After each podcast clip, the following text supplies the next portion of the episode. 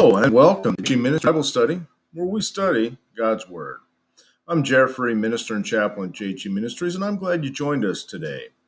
If you have your Bible, go ahead and turn to the 12th chapter of Luke, verse 25, and let's get into it. Now, we are in the middle of this section where Jesus is teaching us not to worry. Now, I'm not going to reread this section since we did read it last time, but I do encourage you to go ahead and reread it for yourselves. But I want to continue with our commentary, picking up with verses 25 and 26, where Jesus says, Which of you by worrying can add one cubit to his stature? Now, this indicates the folly of worrying over things such as the future, over which we have no control. No one by worrying can add to his height or to the length of his life. And the expression his stature can also be translated to the length of his life. If that is so, why worry about the future? Rather, let us use all of our strength and our time to serve Christ, and let's leave the future to Him. And verses 25 and 26 constitute still another argument from the lesser, which is adding minutes of life, possible inches to height, to the greater, with the total life and its needs. If it's futile to worry about small matters we cannot control, it's even more futile to worry about the larger matters that lies further beyond our control. And as a quick side note here, I just want to make a quick mention of the term cubit. And for those that don't know what a cubit is, it was an ancient measure of length that was approximately equal to the length of a man's forearm. It was typically about 18 inches, though there was a long cubit of about 21 inches. And we do see this unit of measurement a lot with um, the ark and with um, Noah when we had the great flood. When Noah was building the ark, he was giving measurements in cubits. But continuing here in verses 27 and 28, we have the lilies that are introduced next to show the folly of spending one's finest talents in the obtaining of clothes. The lilies are probably wild scarlet flowers, and they neither toil nor do they spin, yet they naturally rise even Solomon in all of his glory. If God lavishes such beauty on flowers which bloom today and are burned up tomorrow, will he be unmindful of the needs of his children? We prove ourselves to be of little faith when we worry, when we fret, and we rush around in a ceaseless struggle to get more and more material possessions. We waste our lives doing what God would have done for us anyhow if we had only devoted our time and talents more to Him. And Jesus gives two final examples of the lesser to greater argument. The first one, he contrasts the grandeur of Solomon, who could afford the finest clothes, to common flowers, which can do nothing towards making clothes. And the second argument is the limited lifespan of flowers to the implied eternal life that lies before the disciples. Now, God's meticulous and lavish care for mere perishing flowers assures us of his unfailing care for his own people. In view of this, the disciples' little faith is all the more shameful. Now, here in verses 29 to 31, Jesus repeats the prohibition against worry that we have in verse 22, though a different verb is used. It means be in suspense or be up in the air. And Jesus now contrasts the pagan Gentiles with believers with regard to the relation to material possessions. Now, pagans do not have the same relationship believers have with a loving, caring, and providing Heavenly Father. To know that God knows their needs is sufficient assurance for all believers. Secure in that knowledge, his disciples can turn all their attention to the kingdom of Jesus that he commands them to seek. And actually, our daily needs are small. It is wonderful how simply we can live. Why then give good goods, and clothing such a prominent place in our lives? And why have an anxious mind, worrying about the future? This is the way that unsaved people live who do not know God as their Father concentrate on food, on clothing, and pleasures. These things form the very center and circumference of their existence. But God never intended that his children should spend their time in this mad rush for creature comforts. He has a work to be done on earth, and he has promised to care for those who give themselves wholeheartedly to him. If we seek his kingdom, he will never let us starve or be naked. How sad it would be, or how sad it would become, and realize that most of our time was spent enslaving for what was already included in the ticket home to heaven. Do not be afraid, in verse 32, introduces another contrast the little flock, which now needs to be fed and defended and will one day inherit the kingdom and possessing its benefits and the authority. The fatherhood of God and its connection with the grieving of the kingdom are themes especially characteristic of Matthew. This encouragement to fear is appropriate in view of the hostility of the experts of the law, who instead of opening the way to the kingdom and its truth, they stand in the way of those who seek it. The disciples formed a little flock of defenseless sheep, sent out into the midst of an unfriendly world. They had, it is true, no visible means of support or defense, yet this group of young men was destined to inherit the kingdom with Christ. They would one day reign with him all over the earth.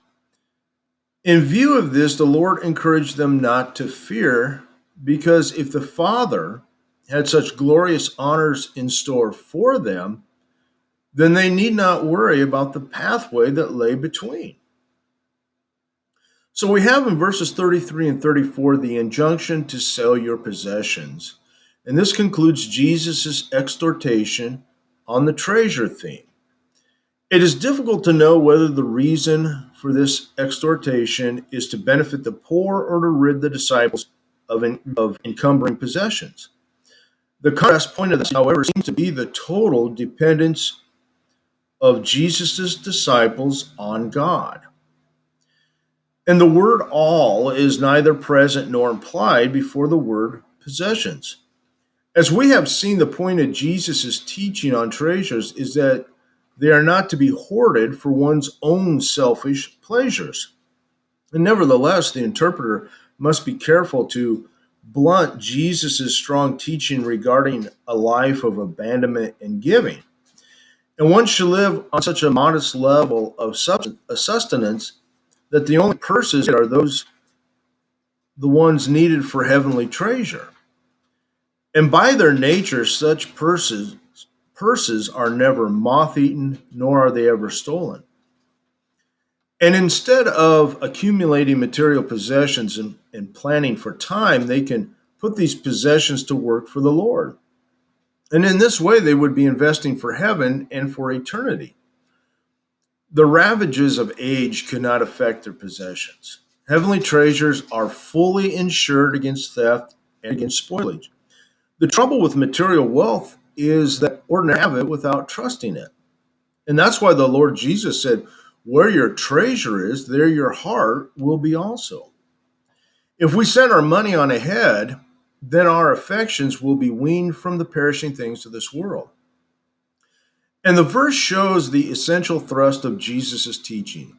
It is not the extent, but the place of one's possessions that is emphasized because it is in the direction of one's heart, heavenward or earthward. And that is important. Now, Let's take a quick side note here because this is also part of the Sermon on the Mount. Jesus was right at home when he was talking about heaven. His language here is superb, and the words are perhaps among the most important he's ever uttered. Christians are citizens of heaven who only live here temporarily. Jesus's or Jesus teaches not to focus on earthly concerns, but rather to give generously and to walk in faith that the Lord will provide. Jesus says, Seek his kingdom, and these things will be given to you as well. The Lord will provide for all needs and desires if we use the excess of what he has given us to minister to others. In this way, we become a channel for God to do his work in this world. And only that which we give to God is ours forever. Said one man to another of an acquaintance who had just died, How much did he leave? And the other answered, He left it all. Well, shortly we must, every one of us, leave our earthly tent and leave to others that which we have called ourselves. What will matter is then ahead for a reservation in the eternal mansion of God. And to continue here with the readiness for the coming of the Son of Man, Jesus goes on to contrast the attitude of the alert Christian to that of the pagans, who seek only the things of this present world. The word watching that we will see in verse 37 will express the theme of this passage. The theme we'll see in verses 30 to 37 and the parable that will be in verse 39 point clearly to the necessity of being ready for the Son of Man. In this section, Luke concentrates much of the Lord's teaching on the implications of his sudden return. So we're going to get into the section of the parable of the watchful, watchful servant, the faithful servant, and the evil servant. So turn with me, if you will, to verse 35, and let's pick up our reading. Verse 35 begins Let your waist be girded, uh, girded and your lamps burning and you yourself be like men who wait for their master when he will return from me. When he comes and knocks, they may open to him immediately. Blessed are those servants whom the master, when he comes, will find watching. Assuredly, I say to you that he will gird himself and have them sit down to eat and will come and serve them. And if he should come in in the second watch or come in the third watch and find them so, blessed are those servants. But know this that if the master of the house had known what hour the thief would come, he would have watched and not allowed his house to be broken into. Therefore, you also be ready, for the Son of Man is coming at an hour you do not. Then Peter said to him, Lord, do you speak this parable only to us or to all people? And the Lord said, Who then is that faithful and wise steward whom his master will make ruler over his household to give them their portion of food in due season. Blessed is that servant whom his master will find doing so when he comes. And truly I say to you that he will make him ruler over all that he has. But if that servant says in his heart, My master is delaying his coming, and begins to beat the male and female servants, and to eat and drink and drink, the master of that servant will come on a day when he is not looking for him and at an hour when he is not aware, and will cut him in two and appoint him his portion with the unbelievers. And that servant who knew his master's will and did not prepare himself or do according to his will shall be beaten with many stripes. But he who did not know, yet committed these things deserving a stripe, shall be beaten with few. For everyone to whom much is given, from him much will be required. And to whom much has been committed, of of him, they will ask the more. Now, let's go back to verse 35. And not only were the disciples to trust the Lord for their needs, they were to live in constant expectancy of his coming again. In Jesus' time, a person dressed ready for service. He tucked his flowing outer robe under his belt or his sash. And this was done to prepare for travel or for fighting or for work. Their waist was to be girded, their lamps burning. And in eastern lands, a belt was drawn around the waist to hold up the long flowing garment when a person was about to walk quickly or to run, because that outward garment would have tangled into their feet and they would have fell down. The girded waist speaks of a mission to be accomplished, and the burning lamp suggests a testimony to be maintained. Now let's look at verse 36. This will be the final verse for this time. The disciples were to live in a moment by moment expectation of the Lord's return as if he were a man returning from a wedding. They should be free from all earthly burdens so that the moment the Lord knocks, according to the fear, they may open immediately without distraction or having to get ready. Their hearts are waiting for him, for their Lord. They love him, they're waiting for him. He knocks and they open to him immediately.